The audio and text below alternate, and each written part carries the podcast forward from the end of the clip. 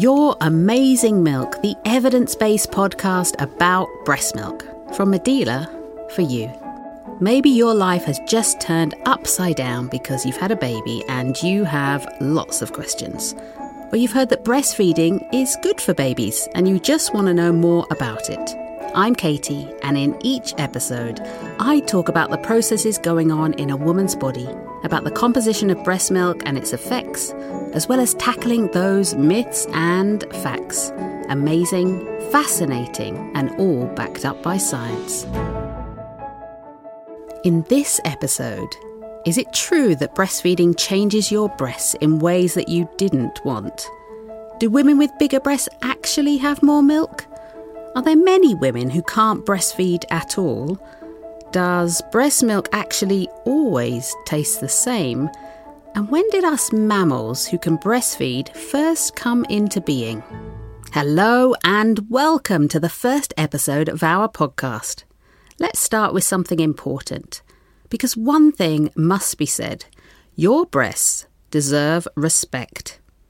Over the centuries, breasts have captured the imaginations of artists and sculptors, inspired writers, poets, and musicians, and been celebrated as symbols of fertility and femininity in cultures across the world. Yet most of us never realise just how much they are capable of.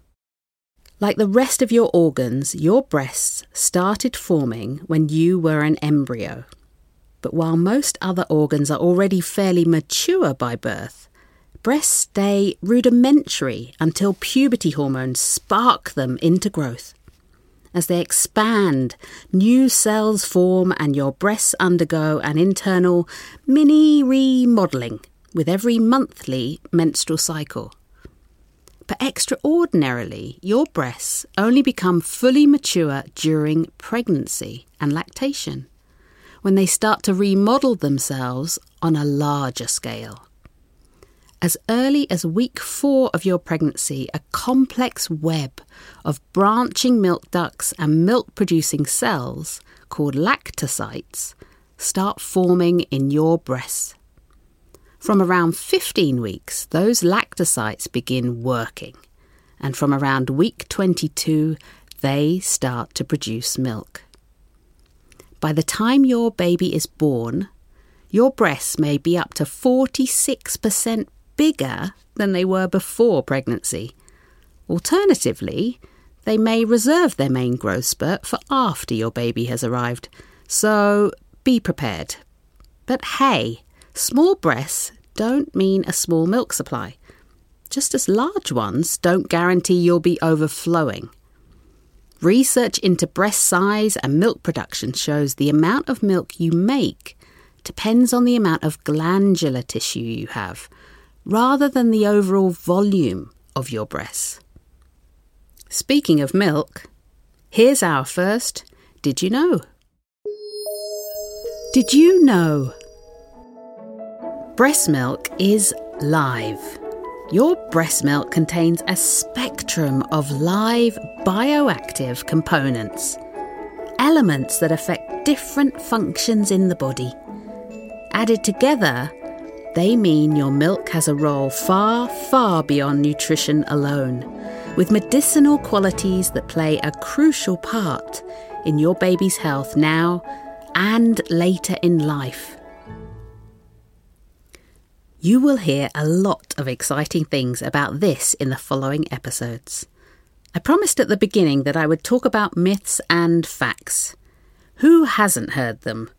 Often, well intentioned statements can make us feel quite insecure, precisely because we don't know whether they are true. Here comes our first myth or fact. Myth or fact? Many women can't breastfeed. It's a myth. The vast majority of women are physically capable of breastfeeding as long as they have the help and support they need. In Norway, 96.6% of mums are breastfeeding their babies to some extent at four weeks. Scientists haven't agreed on a definitive figure for the percentage of women who can physically breastfeed, But if Norway can achieve such high rates, it stands to reason that, with similar support, other countries could too. But there is a rare condition called mammary hypoplasia, where women don't have enough of the right type of breast tissue to produce milk. And if you're taking certain medications, breastfeeding may not be recommended. But most breasts, whatever they look like, are equipped for the job. Good news, huh? And here comes another frequently heard claim that we have investigated for its truthfulness. Myth or fact? Breastfeeding makes your breasts sag. It's a myth. That's not what the plastic surgeons say, and uh, they should know. They tell us that while the risk of sagging increases with each pregnancy, they found little difference between the breasts of women who breastfed and those who didn't. Sagging, or breast ptosis, to give it its scientific name, is likely to be caused by a loss of skin elasticity due to pregnancy itself, as well as factors such as age, history of significant weight loss, and smoking. So, if the risk of sagging is putting you off breastfeeding, now you know it won't make it any worse. More good news, and on it goes with stories about breasts. Now, history and science come together. I call this part the anatomy of the breast, or what a mess hot wax got us into we only discovered the full structure of the lactating breast during the 21st century.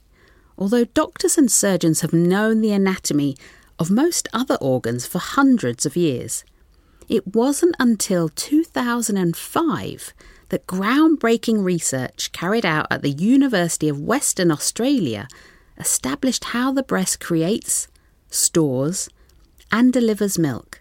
For more than 160 years, medical knowledge of the lactating breast was based largely on Sir Astley Cooper's work in 1840.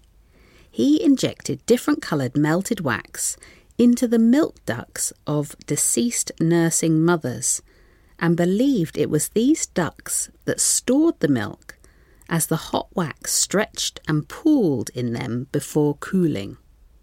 In 2005, Dr. Donna Geddes and her team found no evidence of the lactiferous sinuses described by Cooper, which meant large volumes of milk aren't stored in the ducts. Now we know the ducts are actually narrow tubes that carry the milk to the nipple, usually two or three millimetres wide. These ducts can expand by 68% during a feed when the milk is flowing through them. The milk is actually stored in your breast tissue in small sacs, which cluster into groups and are connected to the main ducts via small canals. The researchers also discovered women could have as few as four ductal openings on each nipple and an average of nine, rather than the 15 to 20 previously thought. A lot has happened in the recent history of science, but research has not only been done in the field of breast anatomy, but exciting studies have also been published on breast milk. Did you know? Your food flavours your milk. Your diet during pregnancy influences the flavour of your amniotic fluid. Once your baby is born, the food you eat will also affect the taste of your milk.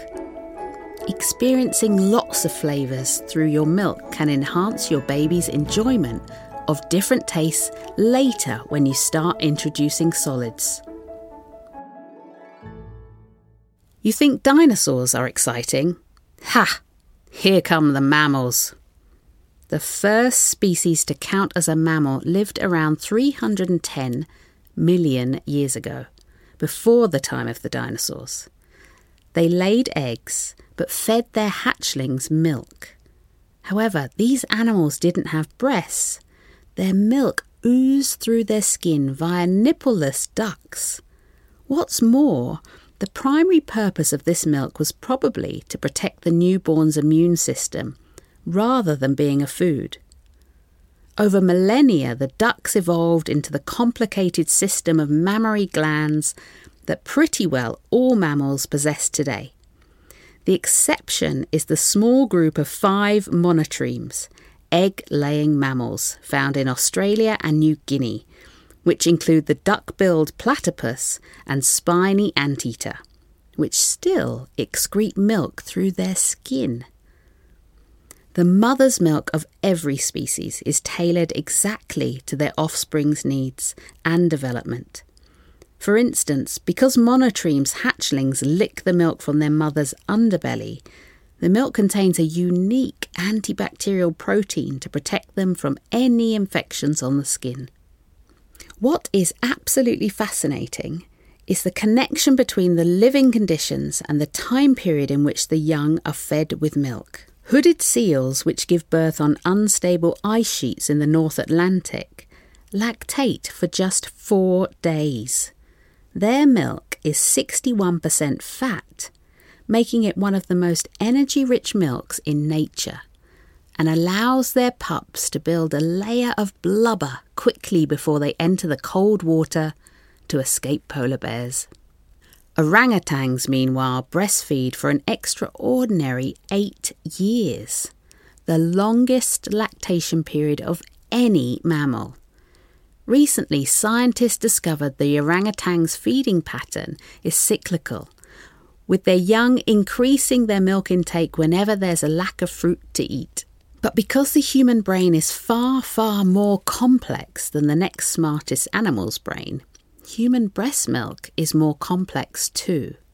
And that's not all. Human babies are much more helpless and immature at birth than most other mammals. They can't stand up and walk like calves or lambs can, and they won't be able to cope independently in a few short months like a puppy or kitten. Indeed, your baby will continue to need your love, care, and protection for many years to come. Other mammals are born with their brains much closer to adult size and complexity. Even chimpanzees, our closest evolutionary cousins, are born with brains that are more than 40% of their adult size. Your newborn's brain is less than 30% of its adult size. Scientists estimate a woman would need to be pregnant for 18 to 21 months for her baby's brain to be as developed as a baby chimp's brain. But a toddler's head would be too large to pass through a woman's birth canal, which may be why human babies are born with relatively immature brains. What does all this have to do with your breast milk? Well, it explains why it has different ingredients and properties to other animals' milks. Breast milk doesn't just fuel your baby's growth, it's also vital for her brain development, a huge amount of which takes place outside the womb. This is why the first three months of a baby's life are sometimes referred to as the fourth trimester. In a later episode, you'll learn more about how breast milk contributes to your baby's brain development. And breast milk can do much more. Did you know? Breast milk contains stem cells. What are stem cells? Stem cells are incredible as they are capable of both self renewal and developing into different types of tissue scientists are still unravelling the possible function and benefits of these cells in breast milk, which remain a mystery for now. However, studies suggest they could migrate into your baby's bones, fatty tissue, and liver and brain, and may offer them some sort of protection. These stem cells also have amazing potential in other areas, Scientists are investigating whether they could be used to treat cancers or to help repair and regenerate damaged or diseased organs, all without the ethical problems of using embryonic stem cells. Even more cells. Huge numbers of the cells that line the ducts and lobes of the breast are also shed into the milk. Why? We just don't know at the moment. What we do know is that immune cells with a function also accompany them on their journey into the milk. We hope you have enjoyed this episode. Thank you for being with us. And one more thing to take away, just for you. A little reminder put breastfeeding in your birth plan. Be clear that even if the delivery doesn't go as smoothly as you hope, you want the healthcare professionals to do all they can to make breastfeeding work, including ensuring skin to skin contact with your baby after birth, if possible. In the next episode, you'll learn why skin to skin is so important. This was Your Amazing Milk, the evidence based podcast about breast milk. From Medela, for you. The references to the studies used for this podcast can be found at medela.com forward slash ebook.